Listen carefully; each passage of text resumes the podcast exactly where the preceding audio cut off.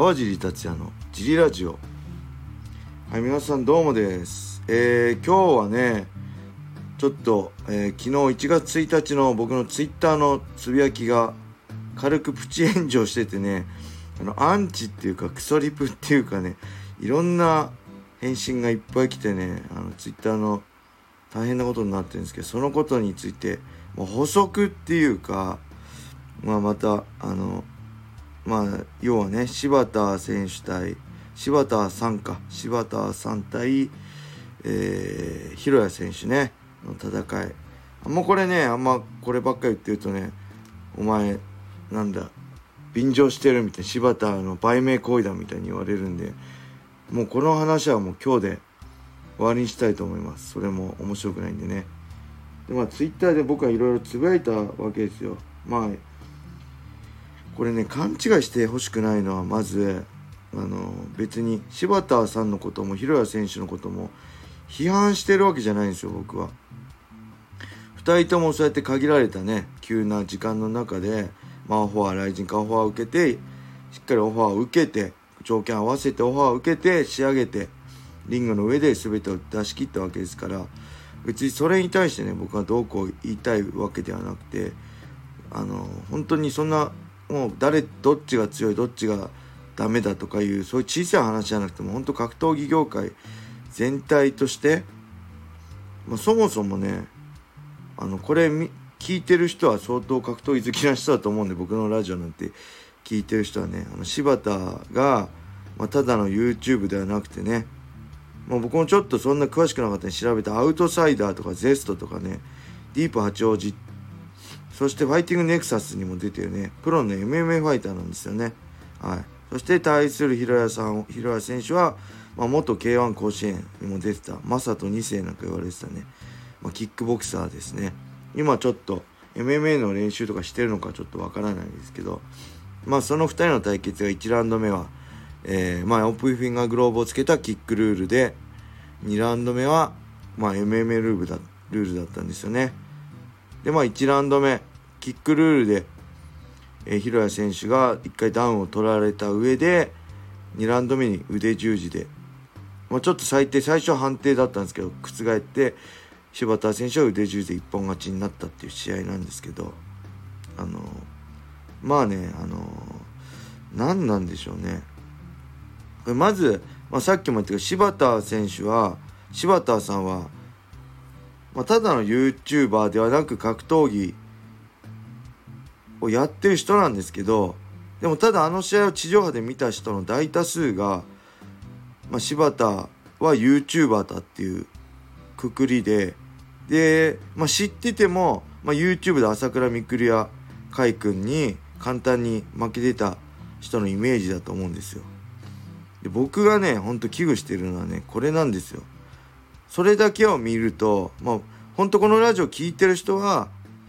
あのす全て分かってると思うんであれですけどそうじゃない。まだ一般世間的に言えば、まあ、プロの格闘家が YouTube に負けたって思われちゃうんですよね。うん、これどういうことか分かります？あのまあそうやって YouTube また柴田っていうのを見て YouTube を確認したりしてもしたりした人もいると思うんですけど世間の中にはね YouTube ではこう格闘家のまあ、さっきも言ったようにみくるくんとかかいくんのやられ役ででしかなかった柴田選手が、まあね、このライジンっていうね国内唯一のメジャー団体のリングで、まあ、そして大晦日のね大きなイベント埼玉スーパーアリーナのリングで、まあ、プロ格闘家相手にね、まあ、ミックスルールとは言っても勝っちゃったっていう、これを見て、まあ、普通の人はどう思うかっていうとやっぱり格闘家でも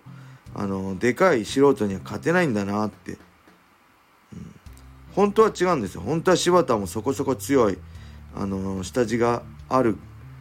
格闘技経験者、まあ、格闘家プロでも戦ってるファイターなんですけど世間の目としてはまあ本当プロの格闘家がただの素人 YouTuber に負けたってなっちゃうんですよ。でやっぱり今国内って軽量級がメインじゃないですか。まあ大晦日ね素晴らしい試合をした堀口くんだったり、まあ、ほとんどが軽量級なんですよ。バンタム級。まあフェザー級海君。あミクル君とかね平本選手の。フェザー級とかそういう軽い階級なんで。まあ本当に大きい YouTuber よりあのー、やっぱちっちゃい格闘家より大きい YouTuber の方が強いんだって勘違いしちゃう人もいると思うんですよね。そこで YouTube での出来事と雷神での出来事の差がなくなっちゃうっていうか YouTube はあくまでも企画ものであってしっかり柴田はやられ役として役目を果たしてる中で雷神のリングでもう同じ目線で見られちゃうんですよね同じレベルっていうかそれがね僕は本当怖いっていうかまあ言いなればこう YouTuber より弱い格闘家の試合をわざわざねあの Twitter でも言ったけど高いチケット買って会場まで見に来るようになりますかっていう。本当格闘家が舐められるっていうか、まあ、格闘技自体が舐められる。現に僕 Twitter でねこう川尻お前も柴田に勝てねえだろみたいなこと言われたんですよ。普通に考えたらそんなもうこれラジオ聞いてる人は分かるじゃないですか。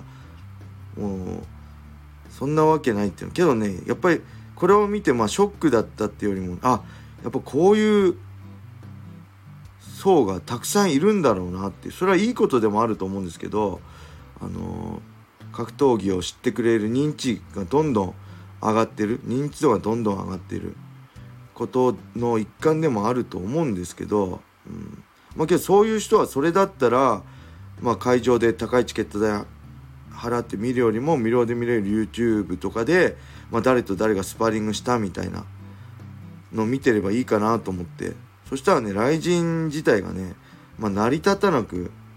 なっちゃうんじゃないかなと思うしもともと僕はやっぱスーパーヒーローであるねこう佐藤ルミナさんだったり桜庭さんだったりねマーさんとかに憧れて格闘家は特別な存在じゃなくちゃいけないと思ってる古い人間なんでもう本当にねそれが許せなかったっていうか悔しかったんですよね。うん、でもちろんこう柴田を挙げて、まあ普段届かない層まで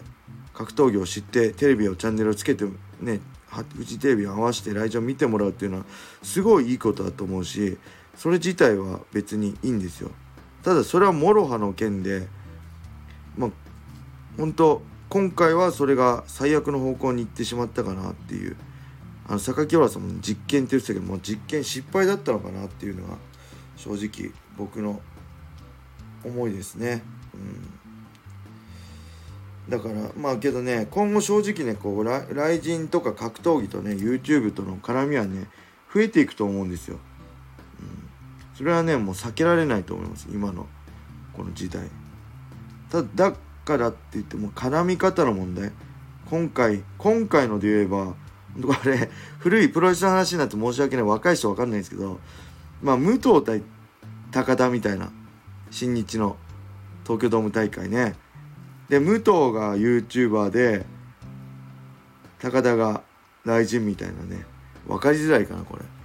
だ武藤が一番もう全部美味しいとこ持ってっちゃったみたいな。2人にとってやるメリットはあったし新日本にとってもね U インターにとってもやるメリットはあったんだけど結局そこで美味しいとこ持って行っちゃったの無糖で。その後ね U インターはどうなったかっていうのはまあ詳しい人はね聞けば分かると思うんですけど、まあ、ほんとその辺を心配してるんですよね僕は。あの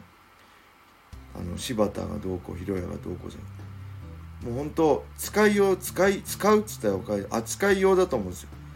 でお互いウィンウィンになればいいけど今回は YouTuber の